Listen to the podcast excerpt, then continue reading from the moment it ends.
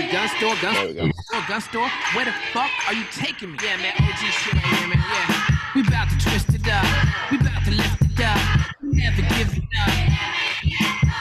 The starting salary. Welcome back to episode. Once once my browser loads, I'll let you know what we're actually at. 29 of Bake Takes with Dick and Bones. This is a special edition. Bones, tell them what we got going. Welcome back, ladies and gents, to episode number 29 of Bake Takes and Dick and Bones, Quarantine Edition. We have the crew back in town, just virtually. We're here for a virtual quarantine edition of Bake Takes, uh, COVID 19 edition. We're going to run through all of our topics. Um, on the on the page beforehand, you would have seen candy tasting. You would have seen a virus update, medical update uh, with Fiora. We're going to hit on mental health, physical health. We're going to hit on working from home with Dan Kompor, uh, what to do with your money with Mickey Lignato, uh, and then a sports update, and then looking ahead um, at a projection, followed by a final Bake Takes and Bones Jeopardy for the super fans involved. Um, I'd like to kick things off with none other than a very special candy tasting. So what I have is my candy. I hope everyone has their candy at home. But Dick, I'm gonna pass it over to you for your candy. Let's hit it. Yeah, so um, my household does not, and, and like you said, Corona edition, we are all back in our parents' houses or something like that. We don't have much candy, so I had to scrounge around the closet, and what I came up with was the classic Cracker Jacks. There not an is. actual candy, but we're gonna go with it. Close enough. Look, the packaging even says prize inside, so we are really throwing it back to I don't know what is this like the the fifties. Whenever we had it, a little difficult to open, so that's uh already losing points uh, for me. Just ripped it completely, just ripped it open. Now, first thing we get is uh, some caramel popcorn. Oh, just like I remember it. Brings me back to baseball games. Richie, I want a rebrand. It's not candy time. It's snack time. Snack time. Uh, Well, you know what, then? This is this. I like that idea. Here's the prize, and when you open it, it is pretty underwhelming. I can't get it open, so we're just gonna flip that one out. But let's get a rating going. Um, seven six, seven six. The peanuts are the best part. Classic candy can never go wrong. Peanuts are the best part. We got Twizzlers for my candy. We got Twizzlers chocolate version. Very important not to get the licorice version that tastes like arak. We're going chocolate. Little pro tip is you leave these guys open, the bag open, so it firms up a little bit. It gets a little ripe. See that? It gets a little ripe. Who's who's who's um who had the uh their favorite candy was oh I think it was David Azar was the ripe uh Swedish fish or something he had something something like that where he had to leave it out for a certain amount of time. You gotta leave it wasn't out good. for five to six business days. Now we got the right, perfect texture, a little bit of chew. We're going in. You know, Twizzlers never really s- switched up their their marketing piece. I feel like their packaging was always exactly the same. years. To me, this is a classic, a go-to, nothing special, but No. it gets a solid 8.1 on the Richter scale. Eight point one. Harris, Harris. has That got is something. I think he obnoxiously high. Let's, let's go over to Harris.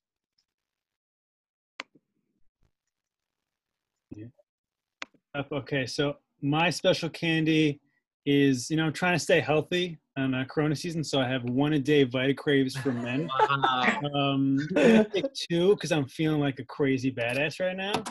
Hold on, I'll give me. Okay, I got, I got a green and a blue, so it's like a smoothie in your mouth plus the vitamins. Unbelievable combination. Um, I'm gonna go strong seven six. Strong seven Keep me six. healthy. You know? Harris, what's what's the serving size on, on that thing?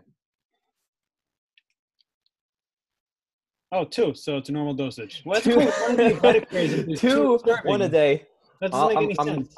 I'm, I kind of stole that from Instagram. I saw that before, but Really? But, uh, but that, that that blows my mind. That the fact Yeah, that that makes no sense. Just make the gummies like twice the size. That's entire their entire marketing ploy is one a day, and the serving size is two. All right, because that happened, I'm lowering it to seven one. Seven one. So we got anybody else having a candy time, snack time with us? Please raise your hand. We'll we'll flip it over to you. Unmute. We got Rochelle is in the booth. We're gonna unmute her and we're going back for more candy. Here we go. Okay, I got a family size Swedish fish. Oh, It's okay, not that's ripe. that's tried and true. That is tried and true It's the best. on the top five. Unripe though. They're mini, little little minis. I guess it is a little ripe. Our boy Enrique driving in the car right now. He's always a fan of uh, the extra large version of everything. Mm. So he likes he likes the extra large uh, um, Sour Patch Kids. Mm. But um, we'll have to go with the minis for now. Min- uh, minis, in my opinion, are a little bit better. Just they're I like them more. easy to pop in. Yeah. So what do you give it? I'll give it an, an eight two. Eight, Eight two. two, very high score. We got Okay. uh, I think I think we're all a little desperate on this uh, on this Corona situation. Yeah. We're all kind of Instant Liano from Mickey Liano. What do you got, Mick? All right, so my candy is uh is daddy's candy called uh, Glenfiddich 14. Can't can't really has see it in special the superpowers. It, it, it disappears when you when you pick it up. It disappeared. That's that's how good it is. Uh, let's see. All right, look, we got it in in this uh, situation over here, and uh, let's see how it goes. One gulp, everybody knows the rules. Oh, down the hatchet.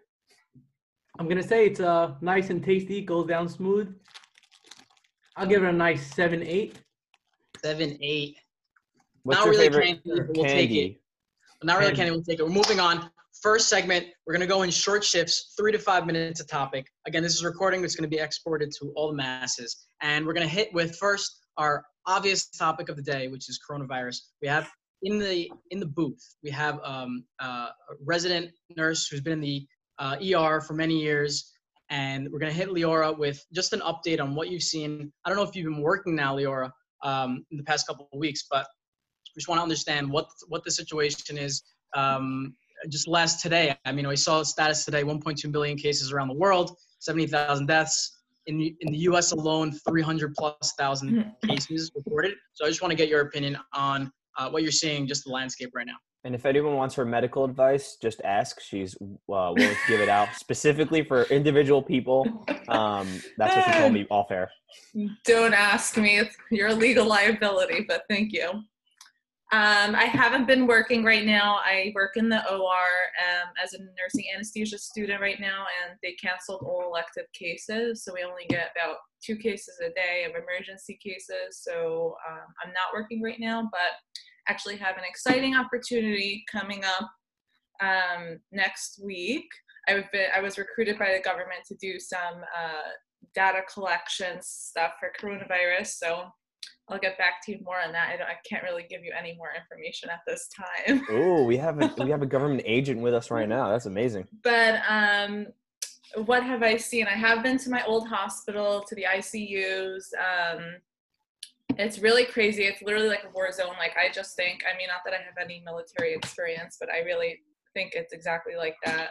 They, I mean, just the thought of wearing, I mean, I wear a mask all day in the OR, but the thought of wearing the N95 mask all day, it is so torturous. And the, the gowns and the goggles and everything, it's like literally what you can use for prisoner torture. It's horrible. And to do that for 12 hours, it's just so crazy. And, you know, not to have the proper gear and the, the ratios are all fucked up. Like normally in the ICU, we only have two patients. Um, I want to ask the question, Leora. So there's been a lot of just back and forth about, especially when you listen to the Trump, um, you know, public public um, PR presses and press releases and stuff like that.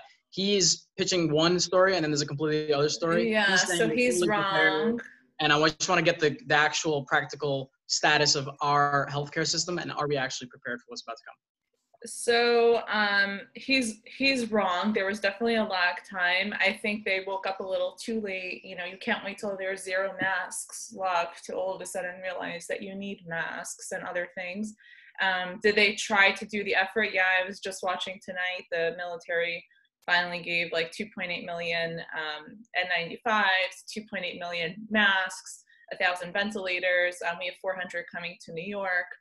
Um, but it's like we're what, what we've been doing for the last two weeks in the ED and the ICU is completely unsafe. It's completely unethical. Um, I mean, he put us in that predicament, and he's going around saying that there's enough PPE. There isn't. You know, it's locked up in a room. You get one a day if you're lucky, and um, so no. But um, I think it's really sad what's going on in the religious communities. Um, I like hated them for it in the beginning, and I still kind of hate them for it now. Trying to lessen my hate just because you know all these people that that have now died, which is so many of you guys are following in those communities, and the ones that are sick are putting the healthcare workers at risk and and overwhelming the healthcare system even more. So They're basically like denying that that it exists, or they're saying we don't really give a shit. Yeah, I think it's a combination of the two. I think um, you know they have less media than we do, so maybe they didn't get the severity of it as soon as we did. Um, but like now, when their own people finally started dying, maybe they start to get it. But I don't know. I just saw a video of a funeral today that was like hundreds of people. Um, so I really think it's a mixture of lack of education and um, them just not caring. But it's really sad for the healthcare workers that are putting their lives at risk and their families' lives at risk to go take care of these people.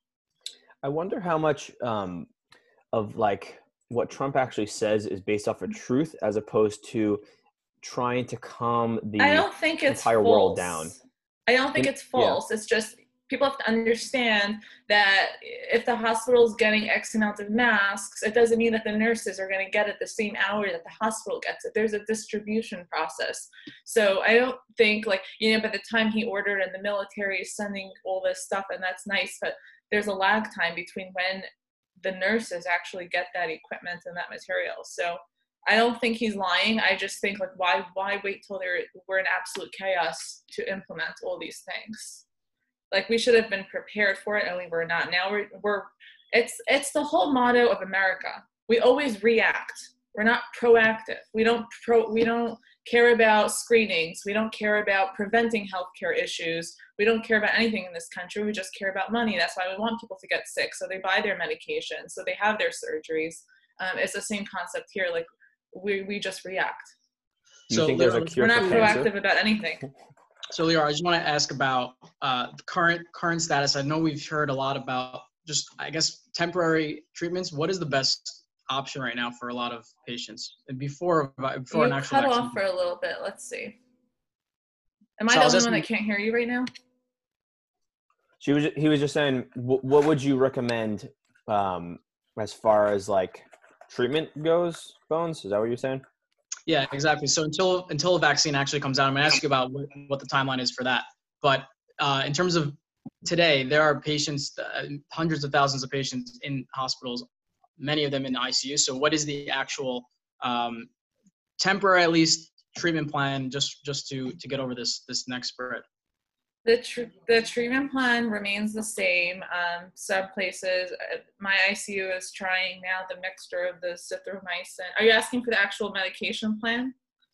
Well, no. So I mean, th- there's a lot of talk on hydroxychloroquine. Um, I'm curious to what extent We're extent getting the, deep into the into the medical what terms extent the hospitals what extent the hospitals are just taking a FIT approach and just trying things that aren't FDA approved versus versus just waiting it out and waiting for a vaccine maybe or doing some other strategy.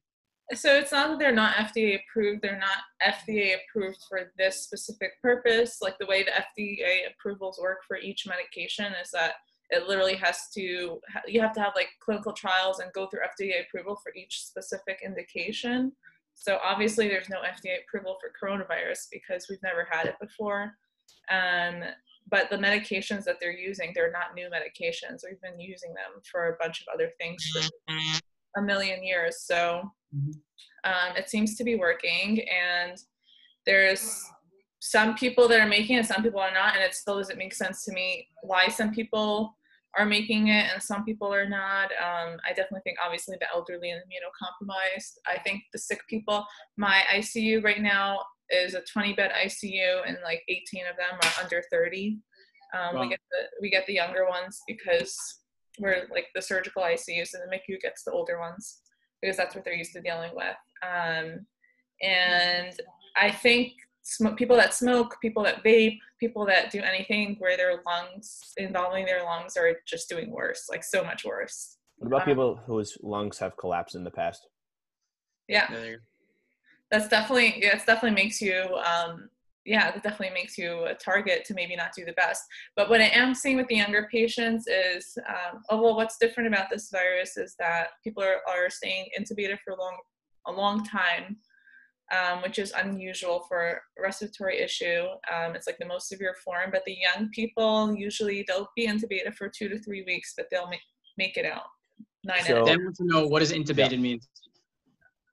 when you can't breathe on your own, so you they place an airway for you that breathe, you know, it hooks you up to a machine and it breathes for you So on a Uh. I think one of our one of our questions, and just to wrap up this topic, is is um, projection. So we mentioned viruses. Is there a timeline of, of, of when a virus would uh, would be developed or actually um, rolled out? You mean a vaccine? Every Vaccine, virus, sorry. oh, the vaccine. vaccine. Um, yeah, usually like 12 to 18 months for trials. Um, I think this one will go a little quicker because people will take to it more. I personally, um, I don't run to get vaccines right when they come out. I just think we don't have, we don't know enough. But I feel like because of the hysteria that this, has caused, people are going to be more willing to do it, and they're going to be part of those clinical trials. So um, I think it'll definitely speed up the process. But um, I'm never a fan of vaccines right when they come out.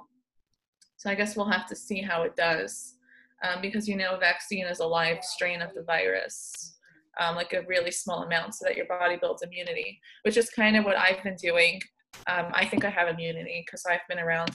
Um, I've been in small bits and pieces around like many positive patients, which I found that after the fact.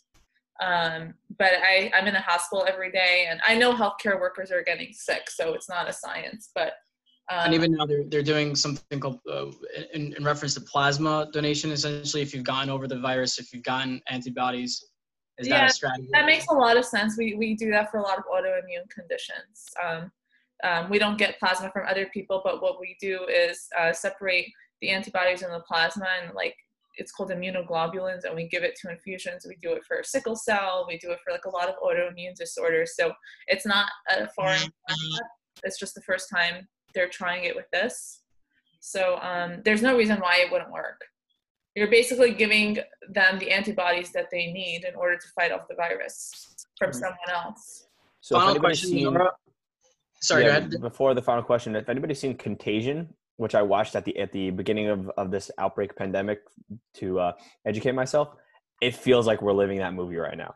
I mean, people aren't dying within three seconds of getting it, but It's literally like a war zone. It's crazy. Um, final final question to Leora is um, in terms of Thailand, just for quarantine, we're all obviously living, at, uh, you know, we're all at home, we're all working from home. Um, so I want to just get your opinion on what's the um, what's the timeline just to, to, to be back into the workforce, back into our regular lives. Um, right now, they're predicting the beginning of May, first week of May, uh, based on like what the other countries have been going through. Italy's just now going into four weeks of strict quarantine, and they're going to start lightening it up soon. Um, and we're now in week three, starting week three. So I think um, we're going to have like a strict quarantine for another two, three weeks. We're going to hit the apex at the end of this week, come down off the apex about for about two, three weeks. So I think first week of May, people will start to like resume normal, but there's that's not going to be an, an all all at once type of thing. Right. I- I Um, I think to- Mickey Mickey has a question. We're gonna unmute it. Mickey, what do you got? Yes, hey, hey, Leora. So, Hi. uh, speaking in regards to the quarantine, is it being done to ease the tension and the burden on the hospital system, or is it to prevent the spread of the virus? Because there's a lot of debate on what the quarantine is actually meant to be doing. Um, well, it's a combination of both. Obviously, we don't want the virus to spread. The more it spreads, the more people are going to die. That's just a fact. But the um, the immediate issue of the quarantine is to not overwhelm the healthcare system because they're already drowning. They can't handle it, and um, and it's not only the healthcare system because it's going to affect every single person if you can't get a bed, if you can't get a ventilator, if we have to start deciding who lives and who dies based on you know what their outcomes look like. So that's affecting everyone. So it's not like really a me versus you situation. Um, but that is the immediate thought process because the hospitals just can't handle it. And one more question from Danny, but before we get we get to that, um, Carol recommended watching Netflix Explained, the next pandemic, which uh, predicts everything. If you go on YouTube, YouTube's been been serving their algorithm and knows that we all want to watch Bill Gates talk about the next pandemic four years ago, and he basically predicted everything that's going to happen. So that was pretty wild. Um, but yeah, go check out Netflix Explain the next pandemic. Danny, what you got? No, I'm good. I'm good. I got my question. but did you get your answer? No, she's gonna she's gonna she's gonna legally do something. So I'm, I'm good. All right. Dan's question was, "What's the worst that could happen if you take um, a vaccine and it doesn't work? Like, what's the side effects to a really, really new vaccine?" Get um. Well, there's always the side effect of getting the actual thing that you're trying to get protection from because it has It's on here. it has hi it has um it has the virus in it so there's always a chance of that but usually the side effects are mild um, people have like anaphylactic reactions to the virus um that's usually the biggest oh, okay. So you you could you could die from from a vaccine. yeah but it's really unlikely i'm just not a fan of just running to get vaccines but that's because like i'm i'm young and healthy i think there's a place for it Well, now I feel nice and educated about um, the medical system a little bit, even though there's probably a lot more you didn't get to go over. Bones, what's our next topic? Thank you, All right, so Leora, for in- chiming in. We're moving in. Thank you, Leora, for the uh, coronavirus update. We're moving in to our daily life. Welcome all of our guests from all over the world, including Montreal, including Long, Island, including Brooklyn, New York.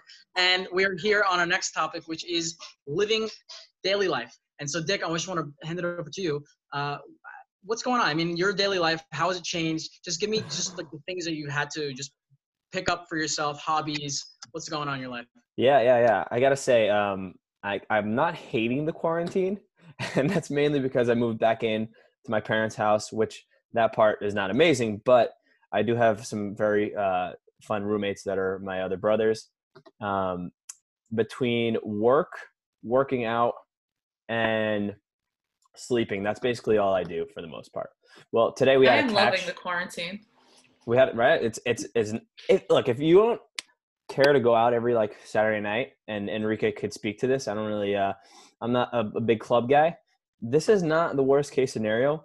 The lack of human interaction is not great, but um, for me personally, it's not terrible. But that's just the quarantine part of it. I feel very badly for anybody that has lost a job because of this or is considered non-essential. That is, we're really lucky I think a lot of us on here are to have the ability to work from home. Um, so it, it's been it's been all right. You know, one of my one of the things uh, uh, my brother has been doing is he's uh, been picking up drawing. So every night, anybody that follows him on, on Instagram could request some drawings from him. And uh, I know Jeff Shrem, who was on the po- on the podcast earlier, was uh, was requesting me in a leotard. So thank you for that. For that, he actually drew that. It was very embarrassing, but uh, I appreciated that. Uh, Bones, what about you? What have you you been up to? Yeah, picking up random things. Uh, we ordered a piano, so I'm gonna see if I can learn piano. I've been cutting everyone's hair in my house um, to different uh, results, and uh, just been picking up shows. I want to ask if anyone could uh, just chime in if what TV shows you're watching, and we're just gonna comment on that. Uh, personally, uh, been very into Narcos. Uh, a couple other topics. Dick, what do you any any uh, anybody want to chime in on TV shows? yes ozark So Ozark, I've heard very good things. Um, great I've I've been watching. Um, my brother recommended an anime to me called My Hero Academia, which I've and they're all twenty minute episodes. Very similar. So I finished The Boys, which is a fantastic um, take on the superhero world. I recommend that to anybody. It's on Amazon Prime. And then that like kind of went right into this new show that I've been binging like crazy, and um, I'm almost live with what they're at with four seasons in. So I'm kind of disappointed. I'm gonna need another show to pick up real quick. Might might pick up Breaking Bad. I hear that's that's pretty. Uh, Richie, I like that you just slid the anime recommendation in there and pretend like What's we the didn't. problem? You, you you're not an anime fan? No, not really. I'm not a 12 year old Japanese girl. i hate anime no Guys, if you want to understand the immune system, there's a great show on Netflix called Cells at Work that my little brother, who's a total anime nerd, showed me. It's like each character is a cell. It's hilarious. That I'm- actually I'm- Are you cool. in the hospital right now? How you, where are you walking around? Oh, I'm in my I'm in my kitchen with my whole fam. Hey, what's up to the Rudies for us. I wanna I wanna go to uh, the Sutton residence. We're gonna go to the Sutton residence. Joe Sutton, what are you watching these days? How you doing? Wait, Ricky, Oh, am I muted? let me check that again. Ezra, what are you doing, huh? I'm watching an Yeah, old, that's not the format. an old classic, House. You know, uh, and I, I would love to for the doctors to chime in here. There was one house episode where he went on a plane and Oh, was a good people one. started contracting. the- Munchausen's. What? It was Munchausen's disease. Yeah, what? And everyone, he basically started saying some BS symptoms, and everybody on the plane started getting those symptoms, and they didn't make any sense. He completely made them up, and he's showing how how the mind controls sickness, um, and and the placebo effect of all that. How, do you guys uh, find that that's a that's a true situation where um, if you start to believe in your wow, The So- mind is really powerful. There's a show on Netflix. I forgot what it's called. But it's about this guy that does really crazy things. Um, like he swims in super freezing. Wim um, Hof. He's he's the he's the um, Iceman.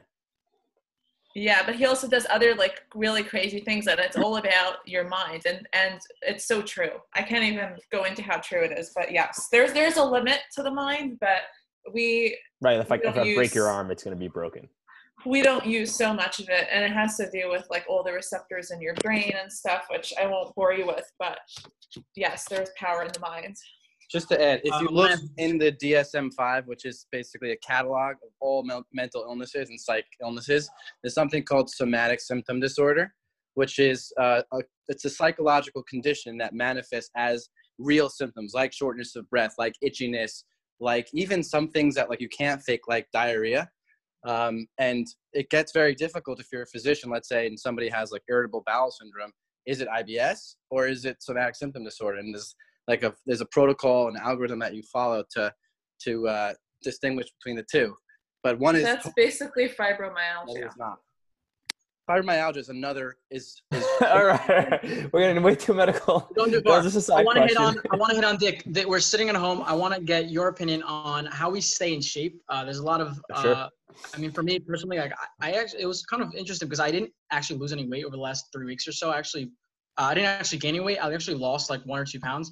Um, so I'm curious to get your uh, your opinion or your advice on a couple of just different things to work on when it comes to exercise, dieting, while we're staying at home. Things to keep in mind.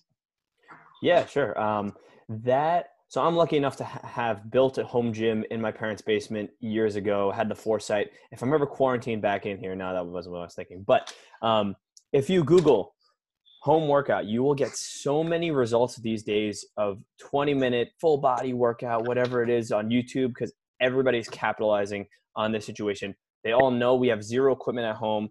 Um, all the gyms shut down, so there's plenty of stuff to do as far as being physically um, active. You just have to take the initiative and do it. And there's so many things out there to do it. So now, how do you um, kind of implement that into your day? You have to, and I think Dan might talk about this a little bit later, but you have to start to get a routine um, and say, okay, I'm waking up at seven o'clock in the morning. Work is at nine. Seven thirty is going to be, uh, you know, your breakfast. Seven thirty is going to be workout time. So then you just go on YouTube, follow that program, whatever it is. Um, and you have to kind of create the structure that you would have had outside of quarantine within your house because if not you're just going to be snacking all day you're going to be um, you know taking cracker jacks to your your room and just eating the entire time and um, mindless eating is is a really really really um, easy way to add on a lot of calories and go over and and um, start to gain weight so For sure.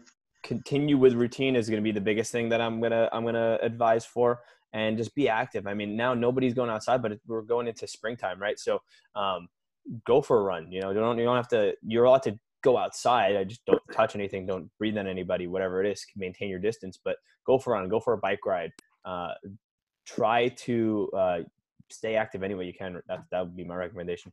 For sure. And wanna there's so a- many apps too, like at home apps. I'm the most in shape now with this quarantine that I've ever been because I actually have the time to work out.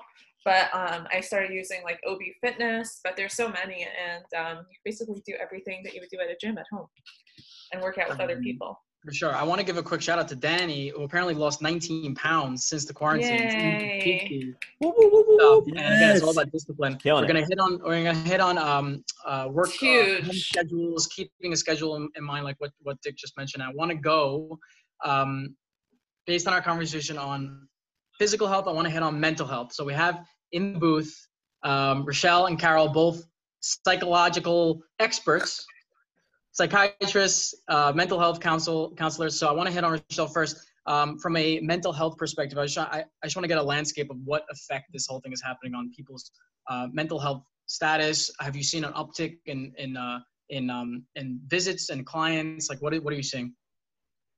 So, as far as my current clients, it's interesting because I feel like there's what's been taken away from this virus, which is like most people's ways of coping, feeling together, spending time doing things that make you feel better.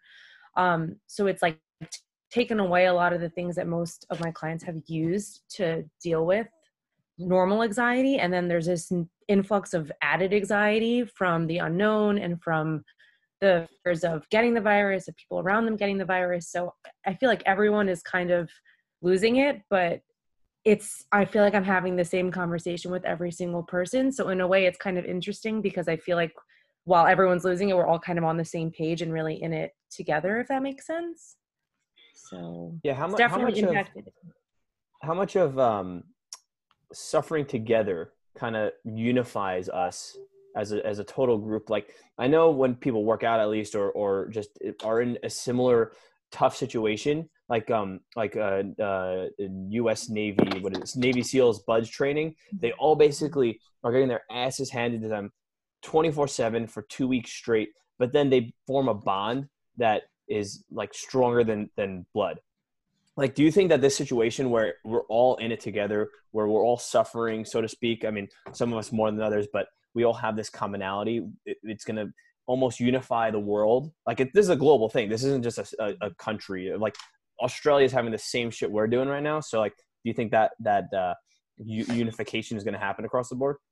Yeah, I already do feel that way. I already feel like a lot of like my seniors in high school who are all kind of missing out on things like potentially graduation and prom are like united in that you know sadness. And then me and my coworkers who are now all working from home and like having zoom or like uh, doxy me or like other ways of doing telehealth instead of meeting face to face like we're all united in like our mutual changes. So i feel like both on like the macro but then on the micro there'll be like a lot of similarities because like all of us here in the zoom call i feel like are going through a lot of the same things because we're you know we're we're all here commenting on this virus from our own personal standpoints. And like we also have the same thing in common with like you said like people in australia which is crazy I want to get to uh, Carol. Carol, you're working in the school system. Uh, Rochelle just mentioned high school seniors. How are you dealing with uh, with this topic at all with your, your students? So it's actually very interesting. Um, we had some group sessions with students, and one of the first ones that I had was so eye opening because it was with three freshman girls, and all three of them were in such different situations. And I feel like it perfectly outlined like the three different ways that high schoolers are handling this. So one was very ambivalent. It was early on. She wasn't sure really. She was like, yeah, there's parts of it that I like, parts of it that I don't.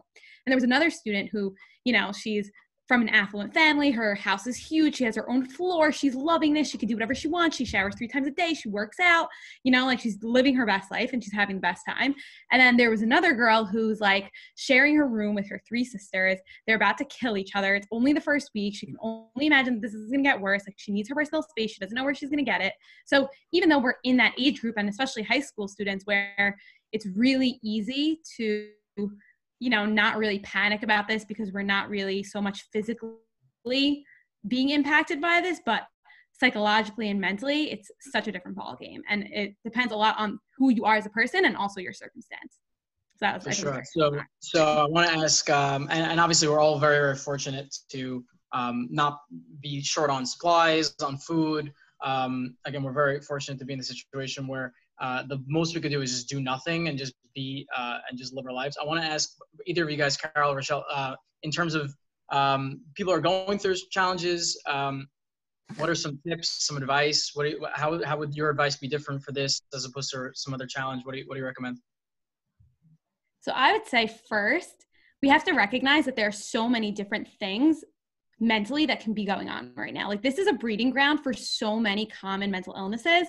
So like you know, there's so much uncertainty and that breeds anxiety. There's so much hopelessness and loneliness and that breeds depression and substance abuse disorders. And then within that, there's also like lack of social connection that is usually helpful in getting out of that. And to Dick's point, there is that solidarity in speaking about the illness, mm-hmm. but there's also that like constant reminder. Like that's all anybody wants to talk about. And when they do talk about it, our instinct is to be negative about it. Like if you notice, even when Dick was saying it, he was like, yeah, I actually am liking this. Like he was kind of nervous to say it, but there's like, I find that even myself sometimes I'm actually loving this too. And I even just said it actually, but when I'm speaking to people, my gut is to talk about the bad things because I think that's what bonds us. But then what happens is we're all sitting here talking all day about the bad things. And then it just like perpetuates itself. So I guess the first thing is be mindful when you're speaking to other people. Try to be positive and like see the positive spin on it. Perspective is everything.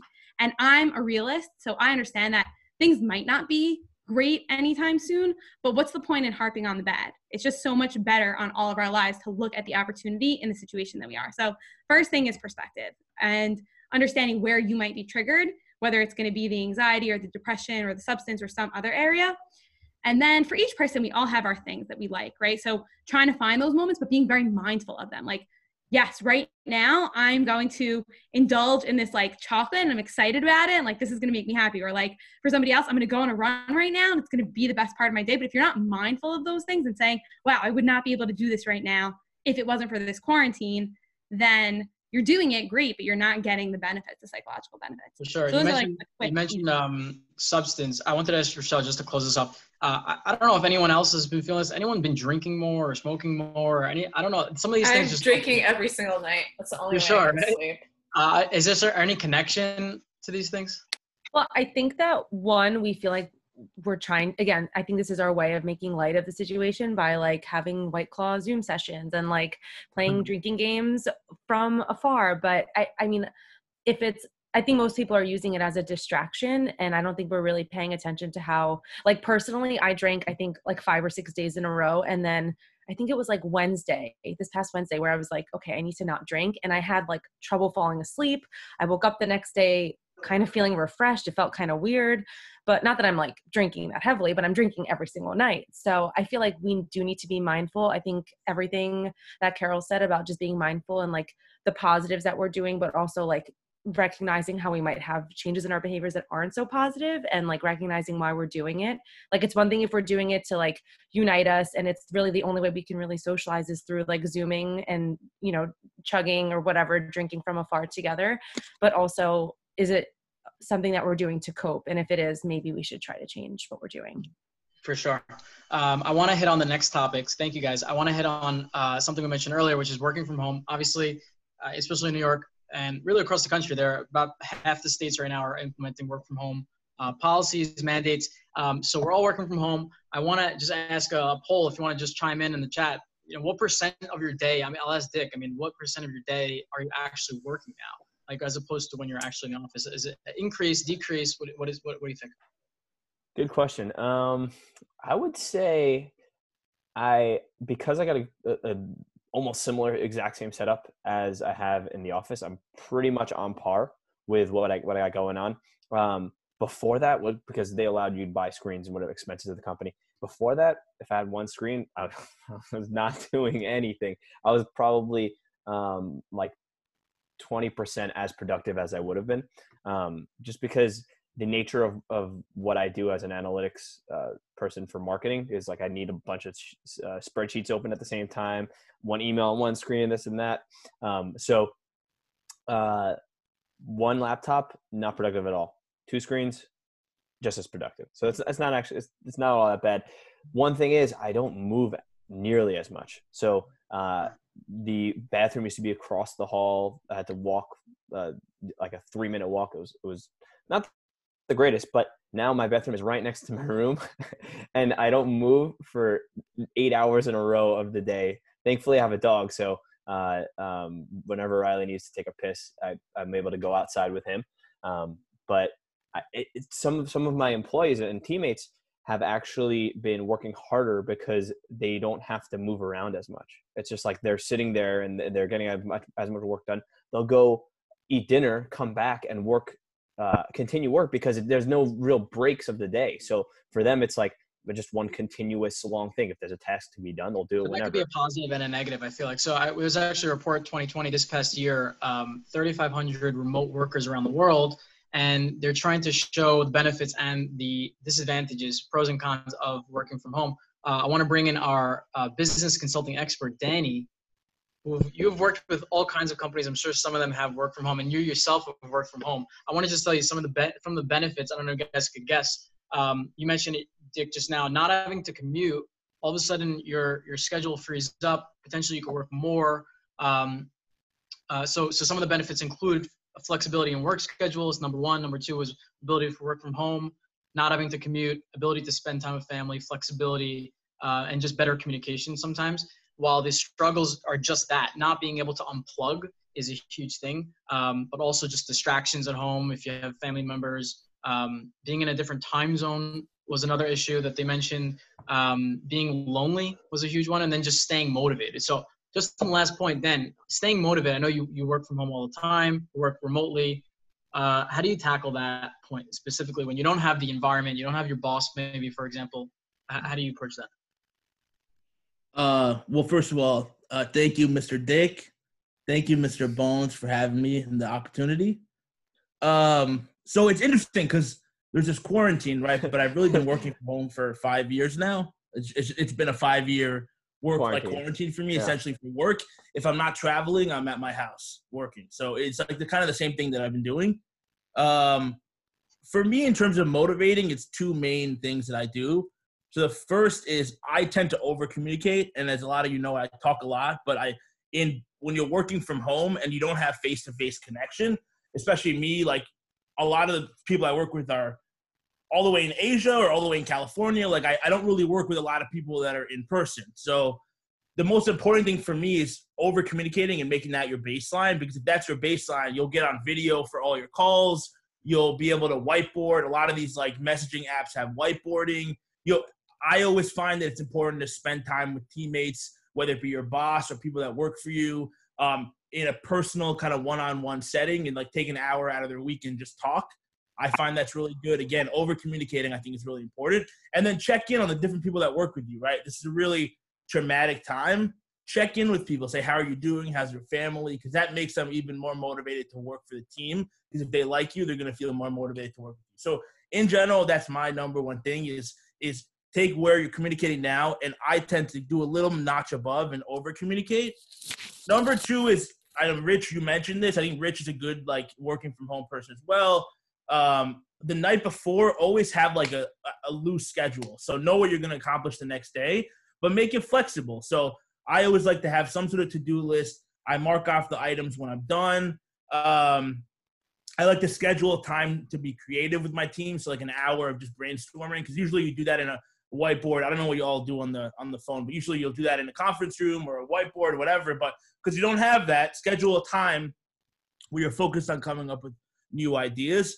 I always like to like whether you're in business, jewelry, whatever, uh, manufacturing, whatever industry you're in, schedule about an hour a day to just uh, relationship build. So call your clients, catch up with them, call your employer, catch up with them. That's really important as well. But always set your schedule the day before. Talk, like write down who you want to talk to and write down the things that you want to get done. For me, working from home is all about planning and making sure that you're able to just like get things done in an environment that may be different from where you normally are, but your employer is expecting the same level of performance. So I don't know. That's the those are the recommendations I'll give. But it, to be honest, today and is not really different than what I normally do, other than like I'm not going on trips.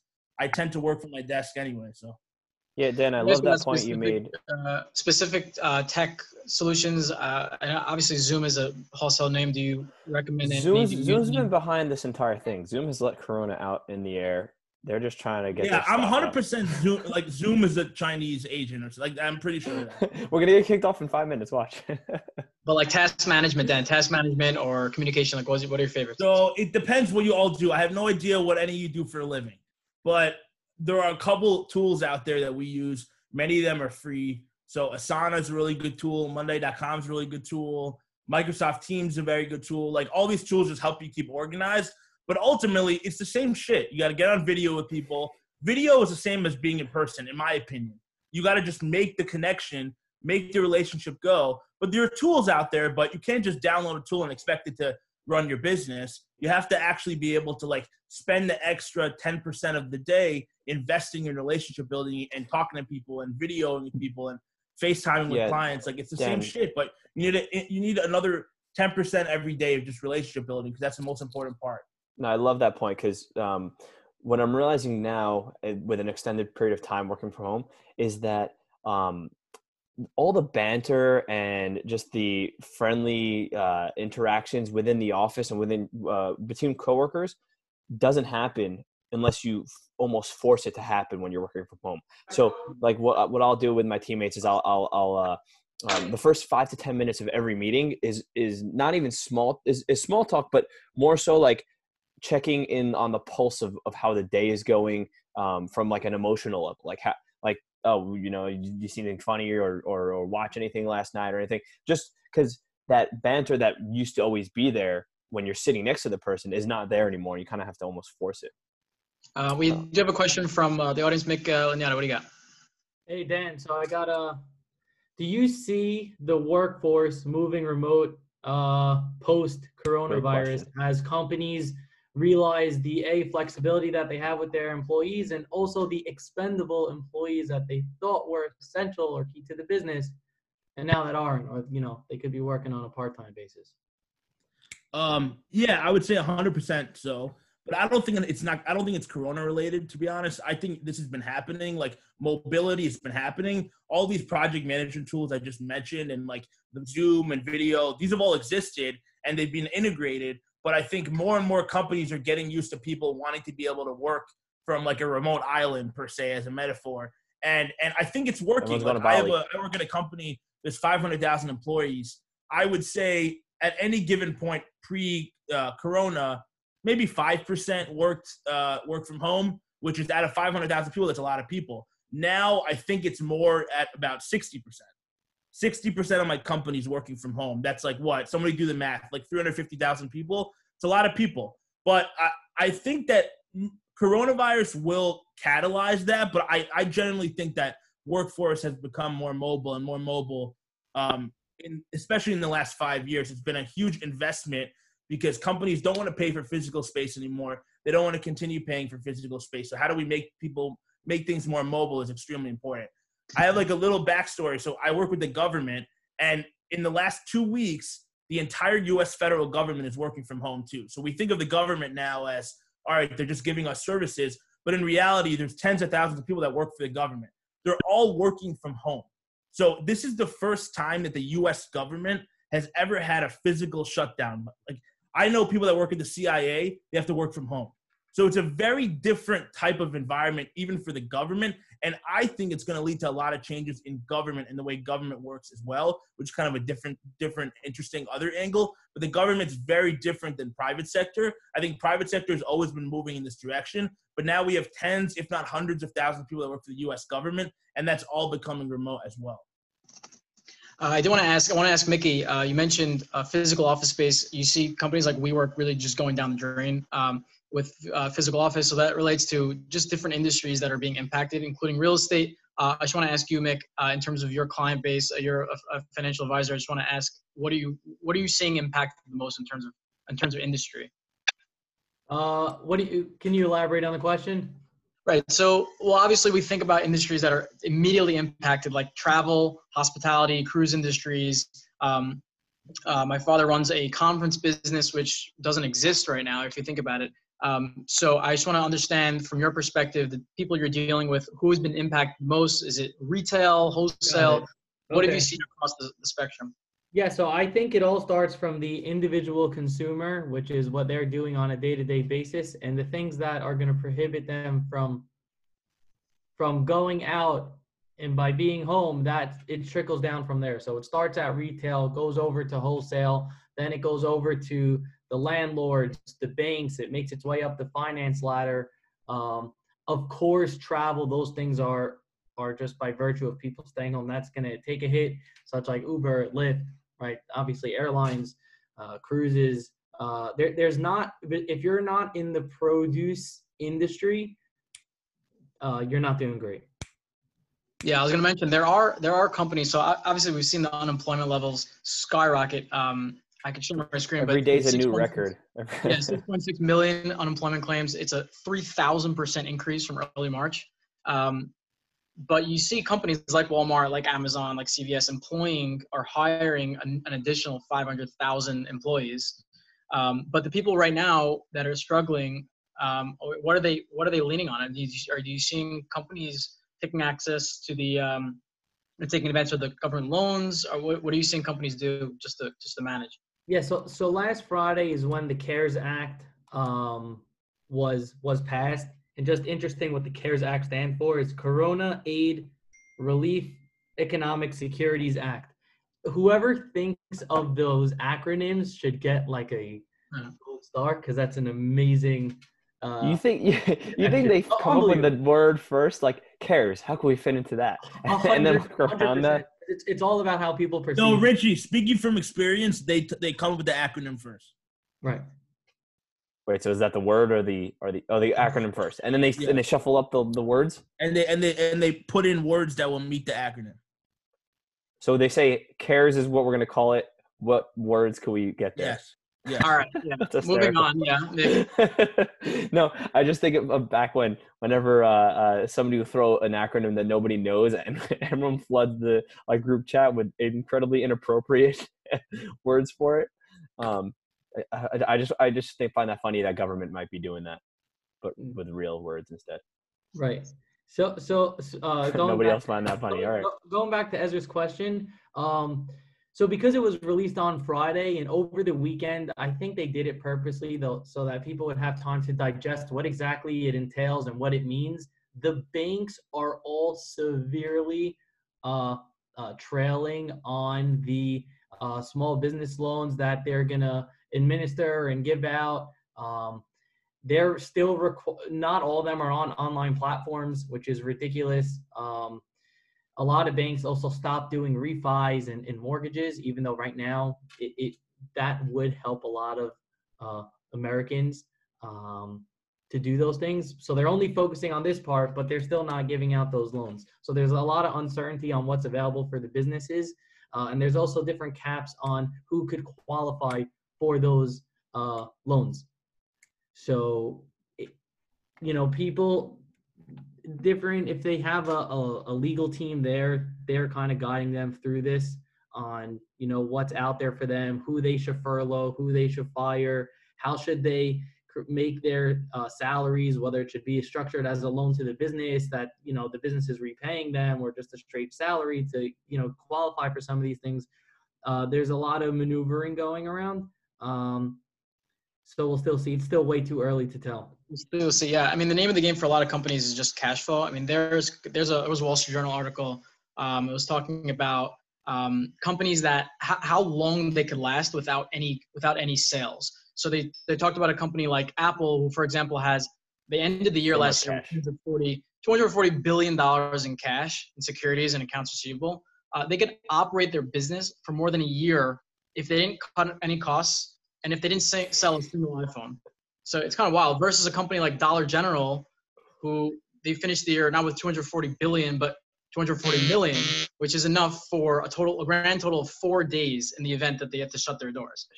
So you're going to see companies completely fold. Um, it's kind of, it's kind of scary. I want to ask you just, Mick, in terms of, uh, well, we do have a question from uh, from uh, Mark Indy. What do you got, Mark? Enrique, I'll tell you one thing. I, I deal directly with with retailers and and like um, business to consumer, uh, you know, chains and and mom and pop shops and all those things. And cash flow is very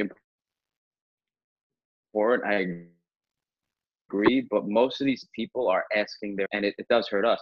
They're asking their vendors to extend their terms and you know work with them so that when this all ends, like they could get back to normal business. But like, yeah, you say they have some cash as a runway and it can last a certain amount, but even people with with low cash to debt ratio or whatever they, they have, like they're asking bigger establishments to, you know, extend their credit. So they probably will. A lot of them look like they won't get out of this, uh, you know, unscathed. But I think a lot of them, because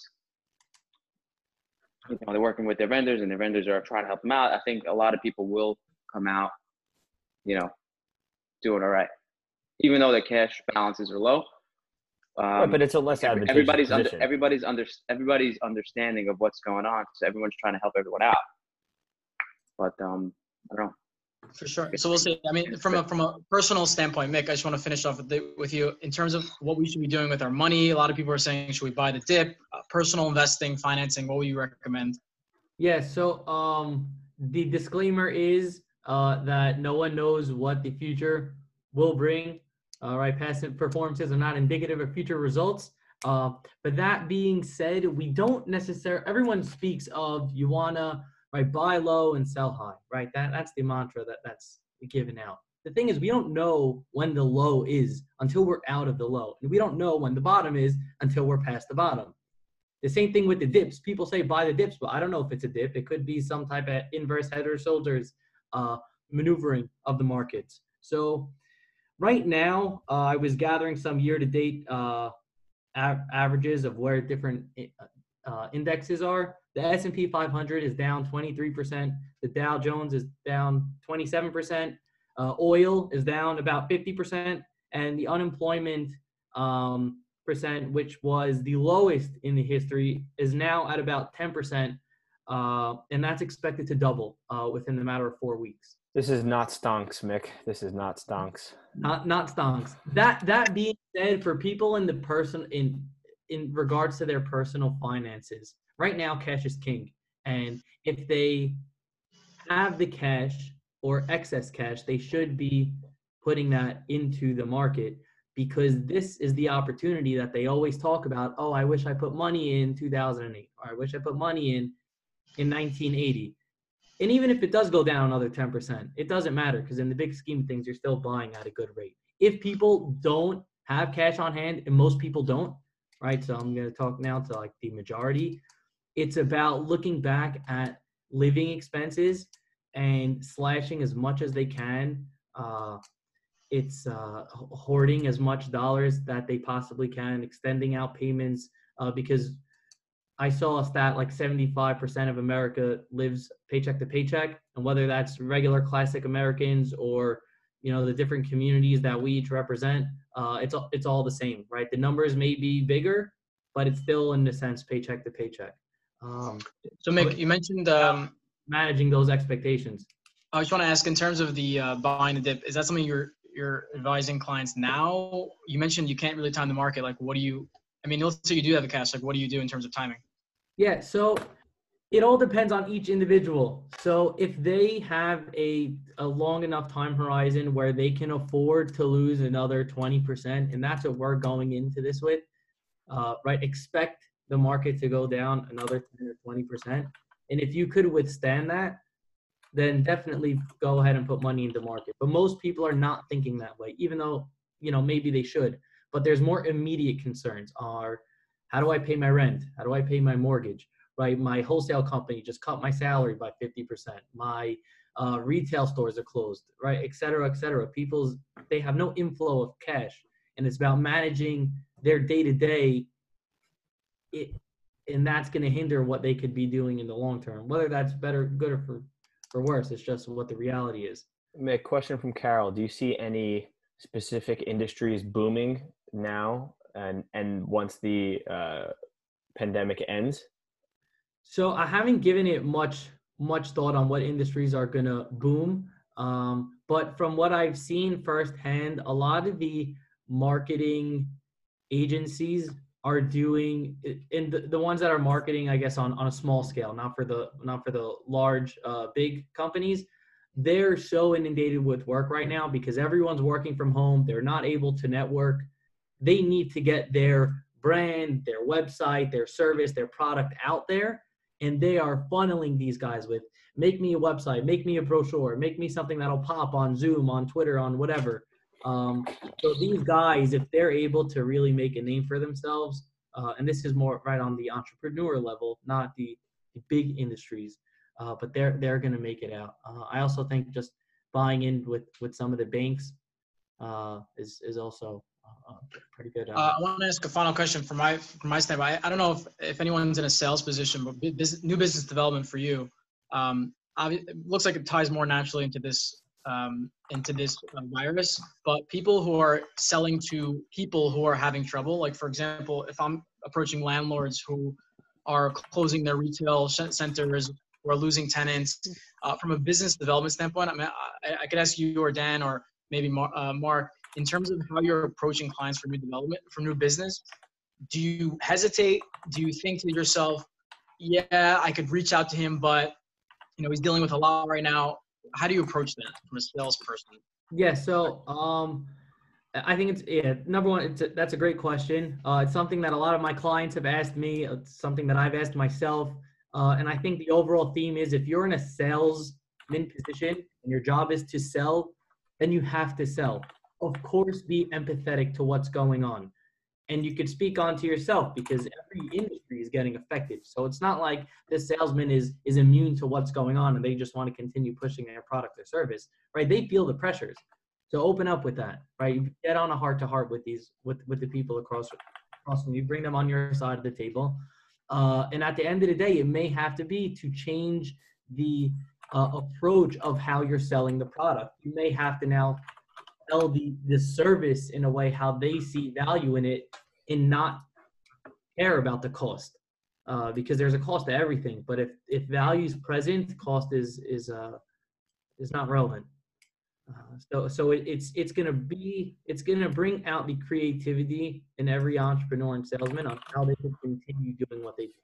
Of course, if someone's in wholesale and they can't sell to the retailers because the retailers aren't answering, that's one thing. But if we're selling, like you mentioned, if someone's selling to an individual, there is a way to to do it. There has to be.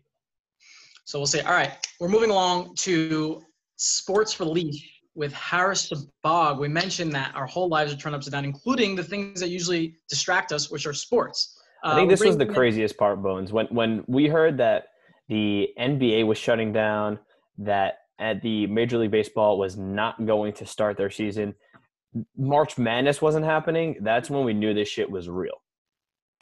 Harris, I your think immediate that's when reaction most to people the thought it was NBA real too. Harris, your immediate reaction to the NBA canceling, to everything you're seeing from ESPN, closures of the Olympics, delay of the Olympics, uh, closures of every major league sports. Uh, uh, what's your reaction? What was your reaction? So I remember on Wednesday night a few uh, weeks ago when Trump's from like nine to ten o'clock, Trump spoke. The NBA got shut down and like they announced that Tom Hanks had it. Like that hour, like the shit hit the fan. Then leagues were being canceled like left and right. So it was like, it was unbelievable. Then I thought of like companies like DraftKings who like, what the hell are they doing now?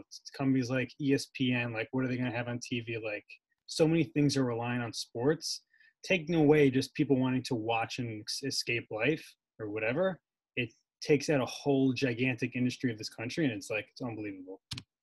Uh, I want to ask you, like, based on based on um based on ESPN. I mean, are you tuning into like ESPN, like sports radio shows? Like, what what are they showing now? Like, what is there to talk about? So they they were airing ESPN 8 The Ocho, these very weird, obscure sports like stone skipping, uh, axe throwing, uh, like fucking slap ball, whatever the hell they're playing.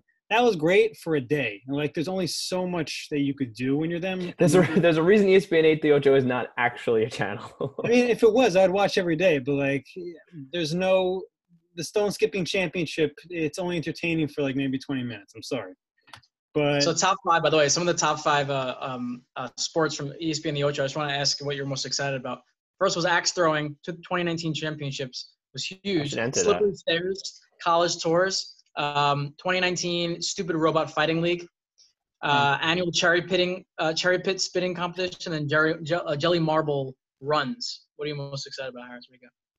Um, I mean, the axe throwing, I, I gotta say, you know, I've done it myself. There's some place to do it in a Deal in Brooklyn, and you think you could do it, you want to be a professional. So, like, when you look up to those guys, you see, like, you know, that that could be me. So, like, It's the most live boring thing the vicariously through them, and it gives you some hope to try and get out of this tough, this tough time. If you've ever actually seen it, it it's basically like darts, where where they're so good that every throw is perfect on the money, and when they don't score, eh, that's the surprise.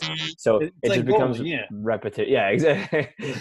You only watch 20 minutes of that shit, and then you're like, all right, I, I get it. You know, Yeah, I watched the first ten minutes. I'm like, all right, this is a two-hour special. You know be the wild? minutes. I can't. if they had like a, a runner, like a dude dressed in like a bodysuit that they're fucking throwing the axe at, horrible. that would be interesting. I'd watch that shit. up your Harris, let me ask you about the NBA. So there's, there's a lot of talk about the NBA reopening, maybe. Who who knows? Um, it was actually uh, Spencer Dinwiddie of the Nets who came up with this this uh, this creative idea for a 2018 tournament. Basically, I love it. 28 teams make it, March Madness style. Four top four teams got to buy. Um, neutral sites, best of three. What do you think? What are your what are your what's your reaction to that? What are your what would you create if you were the commission? I mean, you. It's hard to take that first step and start doing like uh, gathering of people and having sports again. Oh, a lot of people are tuning in. Oh, a lot of pressure's on. It's crazy. So it's hard to start that. 17,000 people right now. but I mean, it's going to happen eventually. But I don't think you could do it. But it would be unbelievable because it's the only thing on. So the entire world would watch, including people who don't care about basketball, and it would add to that March Madness vibe of like win or go home. It would be kind of like the NBA All Star Game this year, that they changed the rules around to make the game unbelievably competitive, and it would draw in a ton of ratings. But it's like uh, it's just not going to happen. I would love for it to happen. I would watch it probably with millions of other people, but I got low expectations. I mean, I'm happy the Knicks aren't playing because they're not losing Okay, anymore. speaking but of Knicks, I'm happy about big big uh big news out of uh, ESPN was that James Dolan, the owner of the New York Knicks, had Corona, and I see Mickey going wild. Everyone who was a Knicks Not fan nice. Not nice. went wild for about five seconds, and then I think there was more reaction actually to the uh, to the next tweet that said, "By the way, there are no symptoms." So, just basic question before we move on to the final uh, activity, which is, uh, do you want uh, James Dolan to get coronavirus and die? That's the basic question. I mean, you don't want you don't want What? anyone to die. You don't want anyone to die. I want to make. I know this is recorded. I honestly don't care, but Harris, there's always exceptions to the rule. if he wasn't there, I would be happier. And that's a bona fide fact for the last 20 years of the franchise. I'm surprised he hasn't been murdered by now. Um, maybe this is the Mashiach that we're all waiting for. Um, but it's a horrible thing. Horrible times, blah, blah, blah. But if he wasn't there, eh, hmm, eh, Charles Oakley would come. So it'd be nice. It'd be a nice time. All I'll right, tell you thank you, Harris. We, right now, we we're, we're we're uh we're we're we're resorting to ESPN the Ocho. There's actually an esports tournament. I don't know how yeah, you feel about esports is esports. picking up big. I mean, I mean, basically, the whole thing with esports is you're putting on your headset, you're playing from the comfort of your gaming chair, whatever it is. That industry has not changed at all because you could still view the same way, you could still play the same way. Um, but I think it's going to be picking up a lot more. Uh, I was watching a YouTube video, which is pretty funny about um, back in the day, our parents would like turn the, the Nintendo 64 off, make us go outside, or whatever it is. Now kids are training to become the, the ultimate gamers because you're winning bill, millions of dollars in these tournaments, and it's it's pretty wild. This industry. You're, you're investing in your future. It's like getting an internship when you're young to become a esports gamer. I mean, it's it's smart career. It's a smart career move, and I know Carol could definitely uh, speak to that because like if you're starting at that young age, the sky is the limit for you. So, so right now, esports. There's actually a bracket going on in ESPN. Uh, number four, Donovan Mitchell versus number 13, Rui Hachimura. That's what they're. That, I asked what what are they showing ESPN? They're literally showing NBA players playing video games.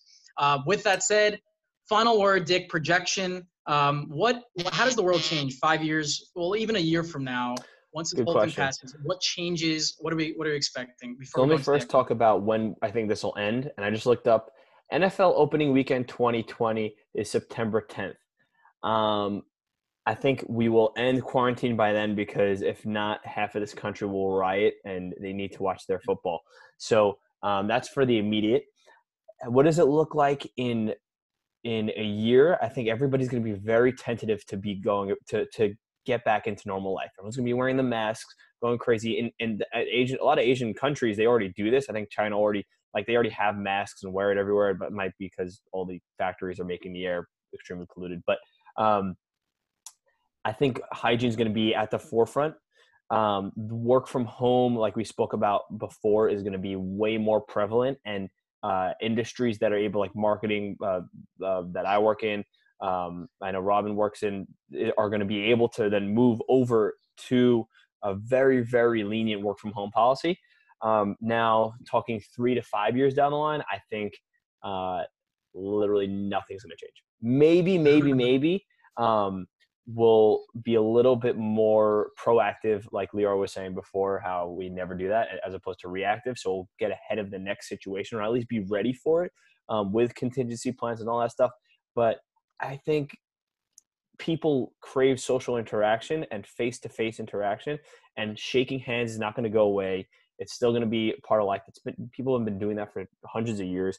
I think um, life's going to be relatively back to normal within that time frame. But I, immediately, it's going to definitely have uh, more of an impact once this is all over for the next, let's say, six to ten to twelve months. Just people getting acclimated back into real life.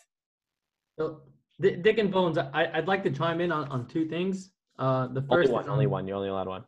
Oh shoot, no, they're both very important. Okay, fine, fine too. Okay, thank you. So the first is on the esports. Uh, I think that uh, I don't know if you guys are aware, but Bleacher Report right now launched a platform where they're doing fantasy football for esports. So they created uh, a legends uh, ro- NFL rosters for every single team. So uh, you know you would have for the Cowboys, you'd have Troy Aikman at quarterback with, uh, you know, Dez, Michael Irvin, whatever at wide receiver. It's it's a crazy, crazy situation. So they have fantasy football draft uh, and rosters that you could build for the esports, which is crazy to think. Uh, the second thing I wanted to add was on the, the finance part.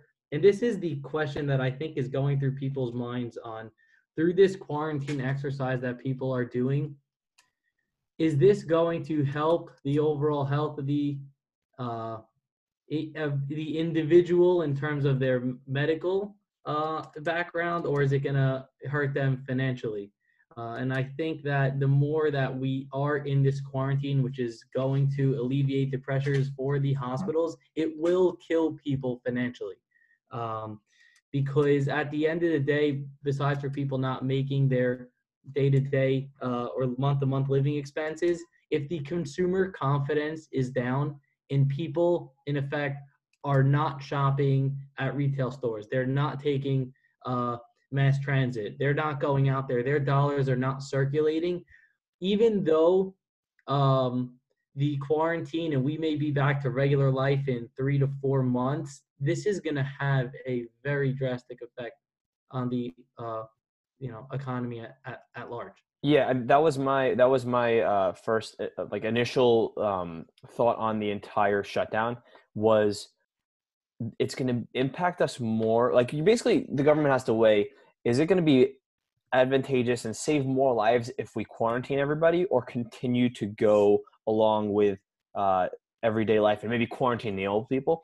And i would i'm with you. I don't know the actual statistics but i thought it'd be and i kind of still agree with this let people get out of their houses let people continue to do go to the stores go to the, the sporting events it might overflow the medical system it but what i think the impact um, financially might lead to more deaths than, than people actually getting this virus now I, don't know the actual statistics so i have no idea if that's accurate or not that's just my feeling but I really hope government and whoever put these uh, policies in place actually weighed these options. So I, I don't know what, what it is. That's just a, a gut feeling with absolutely zero numbers to back it. So we're going to f- finish it off before we go into the activity. Mike Comport just joined. Mike, give us your expert opinion why you disagree with what Dick just said.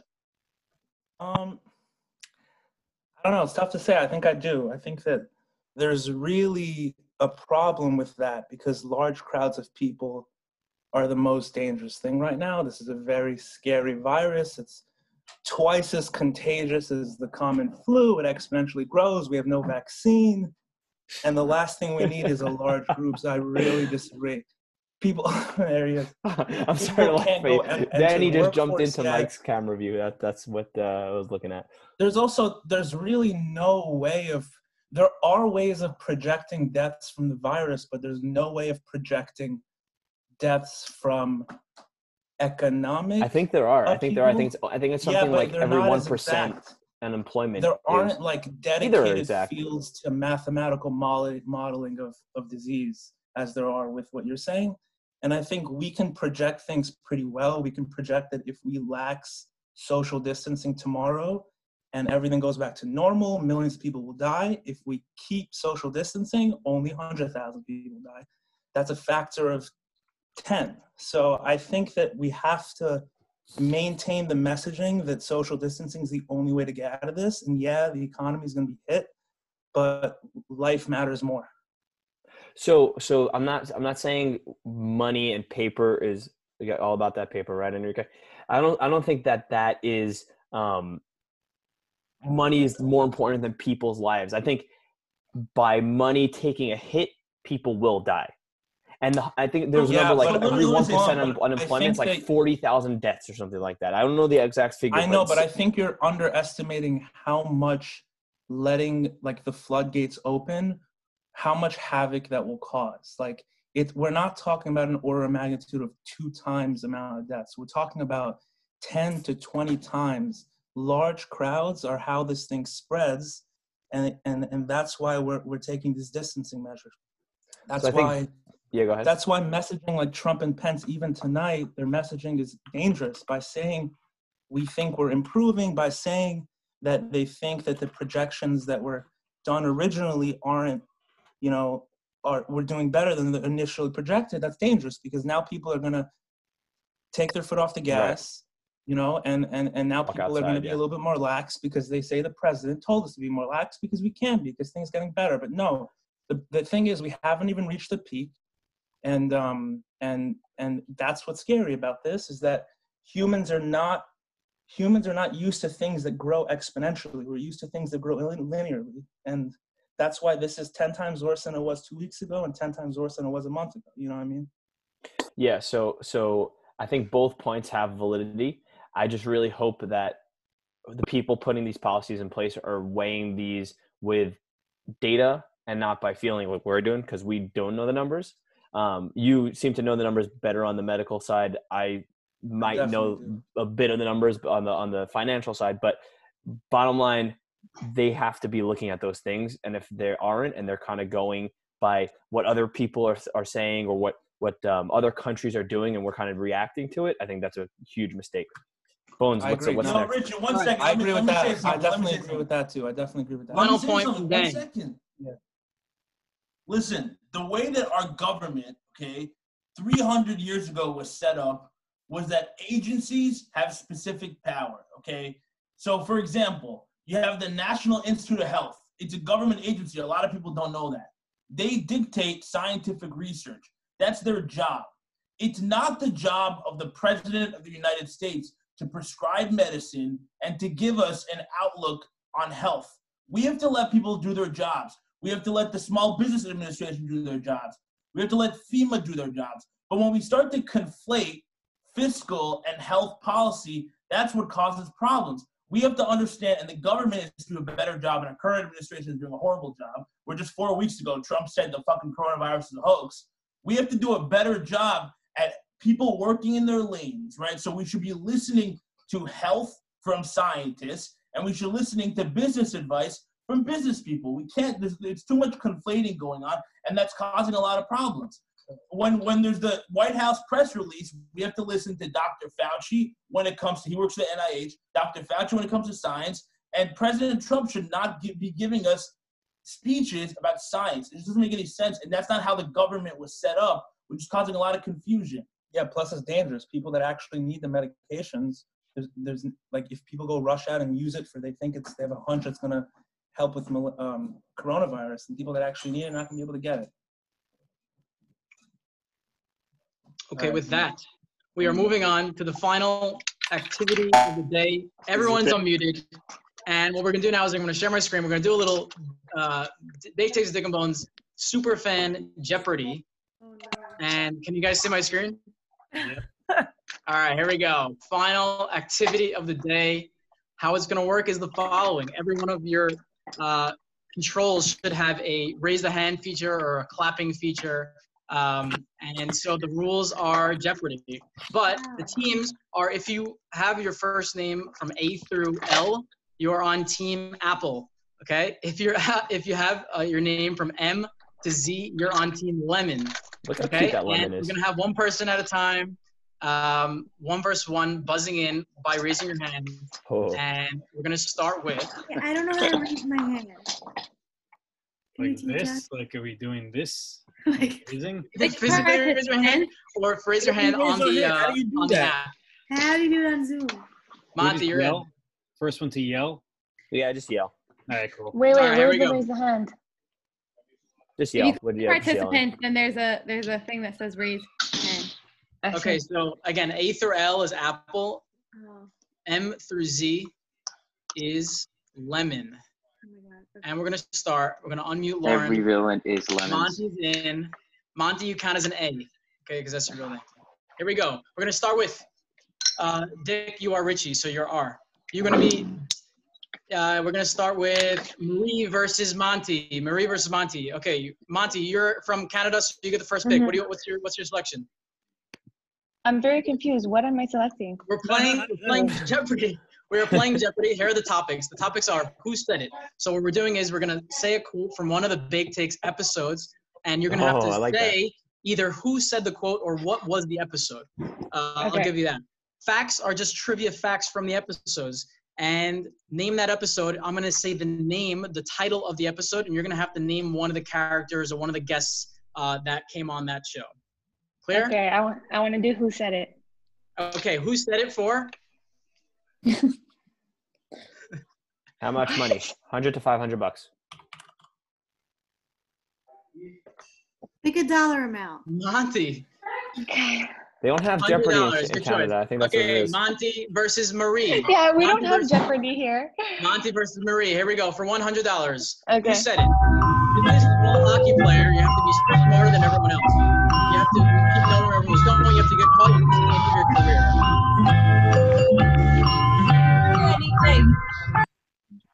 Huh? Richie.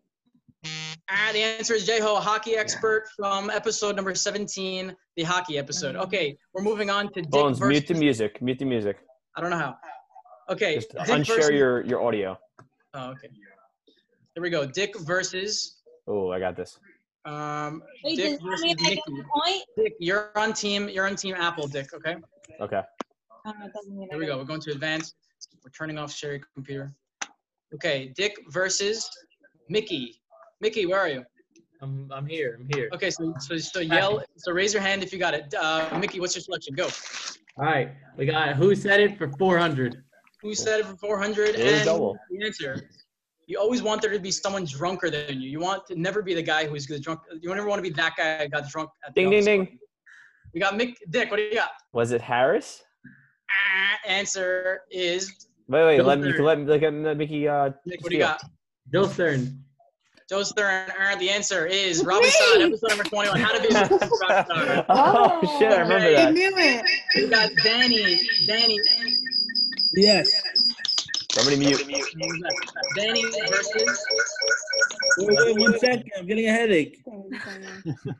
Okay, Danny versus Carol. Sorry, uh, Robin versus Carol. Robin versus Carol. Robin, again, your team Lemon. Carol, Yeah. your team Apple. Um, Robin, you select. Go. So far, we have Uh, 400 Who to said it for 200?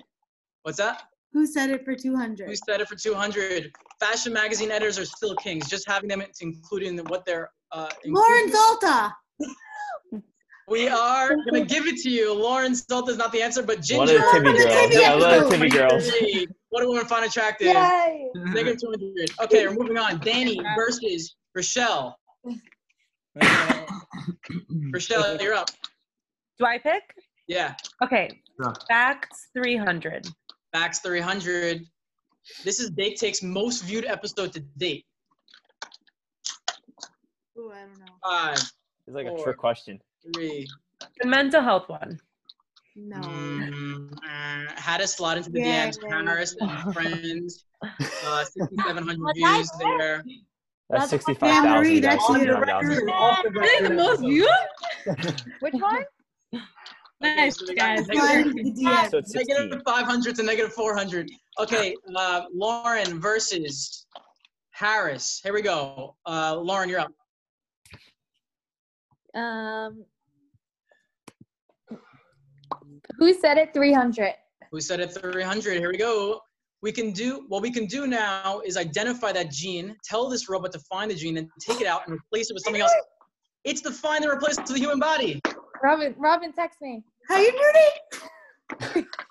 I was actually gonna say Rudy, but I don't know if Robin's playing this round. I'm not a judge, Team but Lemon gets the point. Hi, I'm Rudy, plastic surgery and gene editing. Good job. Wait, wait, wait, wait. I got, I got, I got a question here. Okay, all these who said it is the whole Syrian community. Okay, all of us not Syrian on the call have no idea the answers to these questions. Do you They're watch part it? of the No, they're episodes. from the episode. Oh, I don't Ginger's not watch part of it. Okay, we got Dan, you just you just added yourself, man. We got Monty. Sorry, we got ha- Marie versus Harris. Marie versus Harris. Harris, you're up. My Marie.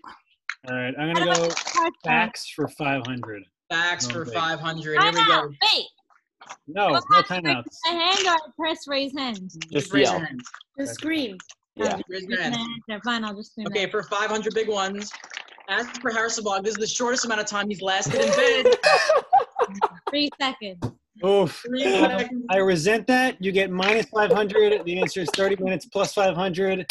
Go Team Apple. Let's go, baby. 30 minutes is the answer. Also a lie. Go We're for it. moving on. Mark Indy. We got Mark versus That's Mark long versus Monty. Mark versus Monty. Monty, what's your pick? Wait, what do I just speak with another answer? Yeah. Um, but what the what's the title? For Name that episode. Name that episode. Yeah, for 400. Name that episode going down, 400. Okay, again, this is the title of the episode, and you have to name who the characters are in that episode. Wait, what do you mean who the characters are? Who the guests were. It's Okay, very wait. hard. I have to name the episode and the guest.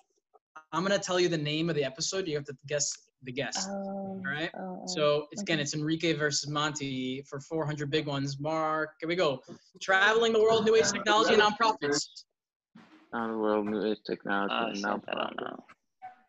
Come on, Mons. Yo, Danny. Marie Batesh with Hold the on. answer. Danny, DC, and the Herminator. Oh. Marie gives the, the lemons. oh no, I missed that. But yeah, I missed got a that. tie So- game. Okay, I mean, Lauren. negative versus 200 plus 400 is 200. Thank you. for Me? We got Lauren versus Dick. Actually, Name Dick, that episode 500. Playing? Name that episode for 500 big ones. Oh, this is not And fair. I've been on all of them. on Instagram versus reality. How to get over your ex and manifest your future. The Oh, manifestors. Samantha Shama. Well, actually, thing one, thing two. Is that their names, or did we say their names? Mrs. Jones Yeah, and Catwoman. Catwoman. Catwoman. Catwoman. Okay, we're moving faster. Rochelle versus Mickey. Rochelle versus Do Mickey. I, Here we go. do I get those? You got Wait, it right. Richie's on our team. Richie's on Oh, my Mickey's team. on get it. It's Rochelle versus Danny. Rochelle versus Danny. Danny, you Ooh. pick. Ooh, ooh, ooh, ooh. Uh, uh, 400 facts. Facts for 400. Here we go. This is the guest with the most appearances. Oh. Uh, Nikki. Is it Harris? This is Sure, Harris. Danny. Mark Gindy. You have, to, you have to buzz in. What's the answer? Ding, ding, ding. Mark Gindy. Mark Indy is actually the wrong answer. It's Brian Windhorst, aka Joe Stern. Wait, wait, wait, wait, Bones. Did you go through every episode and count? he leaves the apartment. He lives in the apartment. That's He hasn't even been on. Yeah, he always walks around and gives little little tidbits. Danny, you just takes. lost your, your team 400 big ones. We have a close game, tie game. We got Robin. We got Mickey. Well, they're both on the same team. We got Robin versus Harris. Robin versus Harris. Robin, you're up. Sorry, Carol. Carol's up. It's Robin versus Carol. Carol, you you pick. Um, name that episode 300. Maybe that episode 300. We got How to Be Funny: The Life of a Comedian. Who's the Who's the guest? Ooh. Joe Sa. Joe wow, Sut is quick, correct. lightning fast. Apple. That was so quick. Okay, we Hold got on, wait, Harris. before you go on, versus Ezra, is Mickey. Richie on Apple or Lemon? Richie is Dick. He is on Apple. She is on apple. Oh. All right, we got five. Such disappointment. Only five clues left. Harris versus Mickey. Um, Harris, you're the pick. Oh, we got this in the I'm gonna go uh, name that episode for 200. Name that episode for 200. Psychology of decision making, sexual fantasies, and motivating others. Who's the guest? Ding, ding, ding. Yeah. Uh, uh, Harris Hug. Is that me? I don't even know. No, it's me. No, Carol. It's Oh, Carol. come It, on. it sounds, it sounds Carol. Yeah. It's Carol. I get the points. We got a point apple. Carol Dweck to win. Here we go. Marie Batesh versus Dick. Sorry, Monty. Monty, you're back. We need more A's. Monty, you're back. Here we go. Marie, your choice. Monty's making We a have puree. 700. Name that episode. Name that episode for 100 big ones. Low stakes, low stakes. Part-time neuroscientist, part-time rapper. Mickey. Mon- Mikey is correct. Monty with the with the score. Apple is running away. Uh, Yes, Lauren Mikey's Zolto versus Lemon's got to get them all. Danny. Lauren Zolto versus Danny. Lemon, you your pick. Lauren, what do you got? Um, Four left. You got to get them all right. facts for 100. Facts for 100. Danny, you ready? 100. Oh, I do now. I love it. Name the official Bake Take sponsor Oh, and easy. its tagline. It's too easy. Too easy. Sour Patches. Sour Patch. Mm-hmm. Keep going. Correct. Apple and its tagline. Danny. Uh, Harris, what do you got? The best Great in all candy land. in all the land, baby.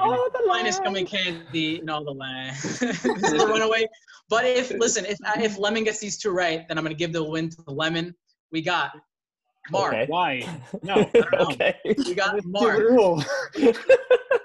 it's blasphemous. All right, go. Mark If they get both, it's versus a tiebreaker. Carol.